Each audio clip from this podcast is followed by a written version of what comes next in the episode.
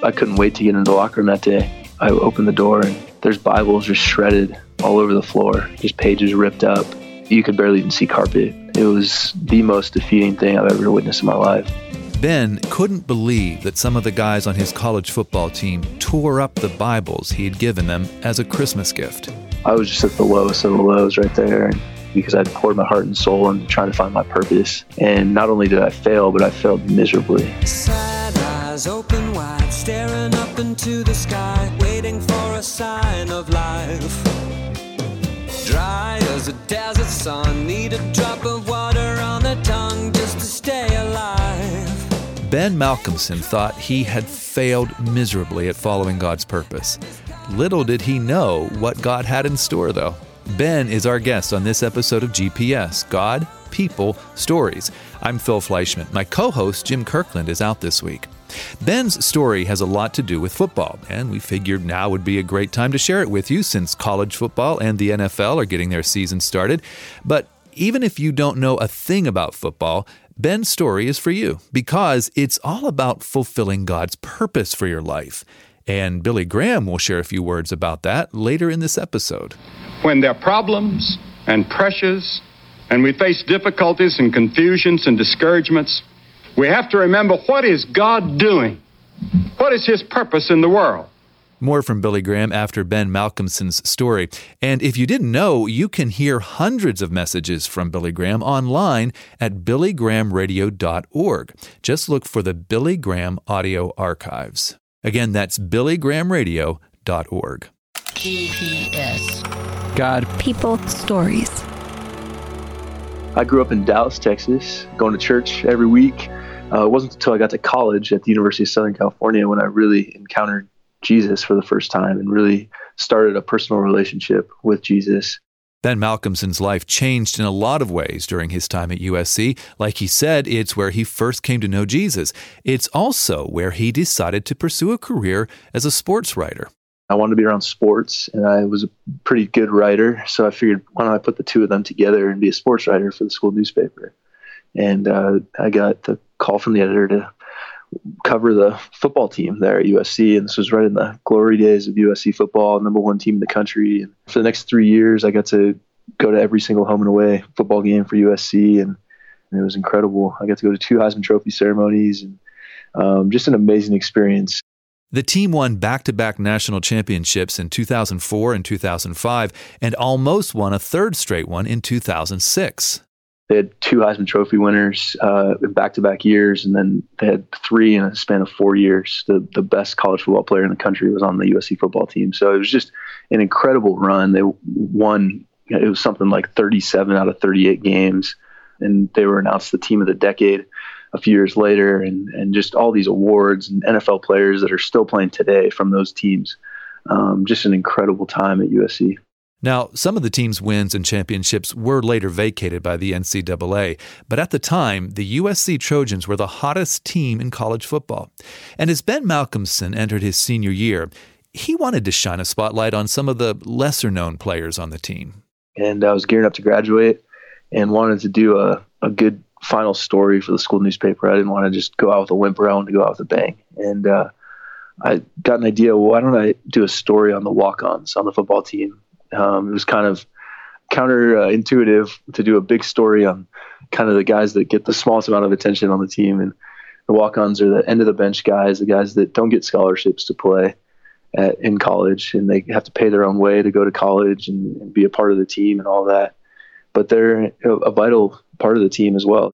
But instead of just interviewing walk on players for his story, Ben decided to actually participate in the walk on tryouts. So imagine Ben's surprise when two days later he gets a phone call saying he'd actually made the team. I honestly thought it was a prank. I thought Coach Carroll, the, the coach of USC at the time, I thought he was pulling a prank on me. Like, what, what better target of a prank than the student newspaper reporter? And I went up and talked to him the, the day I found out. He's like, no, no, no, you can catch the ball and you can run fast. We want you on the team. And so I was blown away because here at the time, he was probably one of the best college football coaches in the country. And he's telling me, who hadn't played football since fifth grade, that I can run fast and catch the ball. So uh, it was quite the turn of events. Now that I'm changing,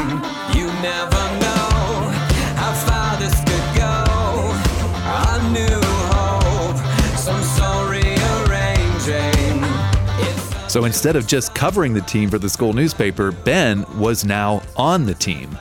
It was unreal. I mean, even practices were a big deal. I mean, there were just dozens of cameras and reporters. And the year I was on the team, we ended up going uh, 11 and two. We won the Rose Bowl that year. We beat Michigan. We finished number three in the country, and uh, just an amazing time because throughout the year I had to be pinching myself. It just uh, running out of the tunnel. You look down, you're wearing the USC jersey and the pads and the helmet, and you see highlights on TV, and you're like, wow, I was there, and not only there, but I was suited up on the sideline.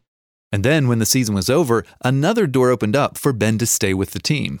I uh, ended up catching up with Coach Carroll a couple weeks later, and he ended up offering me a job to work for him there at USC to handle his media stuff, social media, online media, and uh, internet, and all that kind of stuff. And I jumped at the opportunity because here I got to continue to be around this football team that I enjoyed and loved so much, and that had given so much to me. Coach and I really got close in that time and developed an, an amazing relationship. And then he took the job up with the Seattle Seahawks in 2010, three years later, and asked me to come up with him. Moved up to Seattle and became kind of his right hand uh, special assistant. And uh, I've been in that role for these last nine years now. We're in our ninth season in Seattle with the Seahawks, and uh, it's been an incredible run. So, just what does it mean to be a special assistant to an NFL head coach?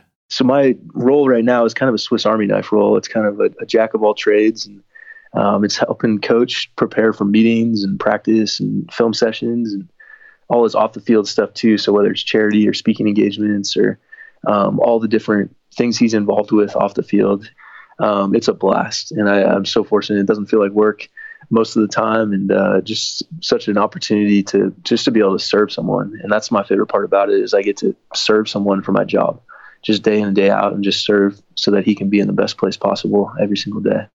Ben has an unlikely story, going from student journalist to walk on football player at USC to working for the Seattle Seahawks. Ben wrote a book about his journey called Walk On, but the story doesn't end there. Remember when Ben mentioned that he first came to know Jesus in college? Well, from day one, that relationship with Christ really shaped Ben's attitude about being on the football team when I made the team, I knew almost from the moment I found out I was on the team that I was there for a reason. I had this deep sense in my heart. It wasn't the audible voice of God, but it was just this deep sense in my heart that God had me there for a reason, that He had a purpose for me in being on the team. And so I was pressing into that almost from day one, just trying to figure out, God, what is my purpose in being on this team? Life is uncertainty, shrouded in mystery. Can you make it clear to me just what I'm doing here? At first, Ben thought his purpose was to start a team Bible study. And so I got a lesson ready and I told all my teammates and passed flyers out.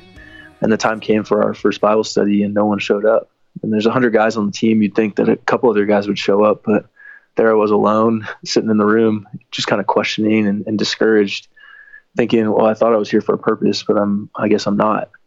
And so it took me a little while to get through that discouragement. And I get another idea that I'll start a prayer group for the team. And so I told all my teammates and passed flyers out. And the time comes for our, our first prayer meeting, and I'm the only one that shows up. So again, I'm sitting there discouraged and defeated and questioning my purpose and thinking, God, am I here for a reason at all? I'm just not seeing it. But Ben didn't give up. Later in the season, around Christmas, he put a Bible in all 100 of his teammates' lockers. So the time came for us to to return after our Christmas break, and I, I couldn't wait to get into the locker room that day.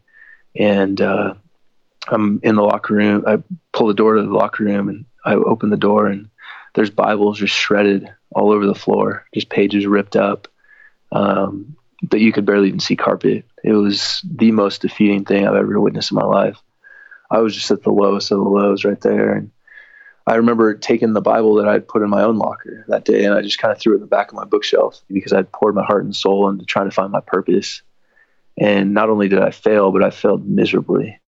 Ben didn't have much time to dwell on the torn up Bibles, though. The team was busy getting ready for the Rose Bowl, which they won, by the way, and that brought a lot of excitement and happiness.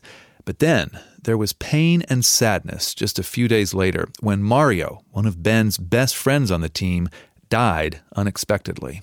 And I was absolutely crushed. And we go to his funeral a few days later, and a bunch of our offensive linemen carry his casket down the center aisle. And I look up as the casket passes by, and on top of his casket was the Bible that I'd placed in his locker. Seeing that Mario had kept the Bible it was a huge help for Ben as he grieved the loss of his friend.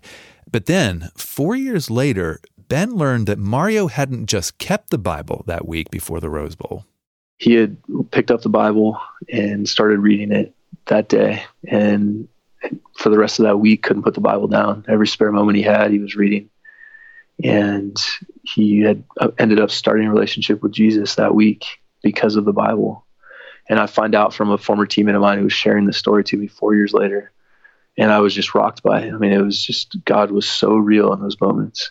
And I was just blown away that God was so faithful, even when I was faithless, even when I was doubting and questioning my purpose, that God was in it all along and that He was truly at work and He was saving the life of someone who was just about to pass away. Yep. Mario came to faith in Christ just days before he died, and God used one of the Bibles that Ben had given out at Christmas. Maybe that's the whole reason why Ben made the team at USC to give that Bible to Mario. We'll never know for sure, but Ben says he is so thankful that God let him play a small part in helping bring Mario to faith in Jesus. It was amazing that God was in the waiting, that he was there all along, and just his grace and his personal touch to allow me to find that story out at all. You know, he didn't have to let me hear that story at all. You know, I could have gone my whole life without ever hearing that story. And God is just so full of grace and so full of love and just wants to encourage us and point us to the purpose that He has for us. And it's just hard because a lot of times we don't see the results right away. We don't see the fruit immediately. And so it makes us question and it makes us doubt whether we do have a purpose or not. But God really is at work and He's desiring to do incredible things through each one of us.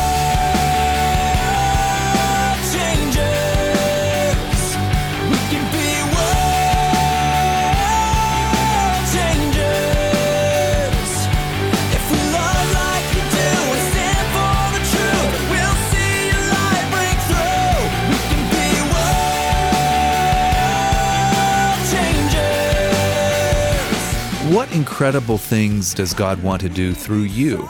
He has a plan and a purpose for your life, and if you're a follower of Jesus, you can know for sure that all the ups and downs are part of that plan. Maybe you're ready to surrender your life to Jesus for the first time.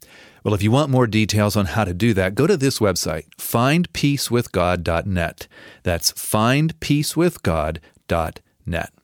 In just a minute, we're going to hear a Billy Graham story from Ben Malcolmson. You're listening to GPS God, People, Stories, a podcast production of the Billy Graham Evangelistic Association. Tonight, I'd like to consider the purpose of God. Billy Graham.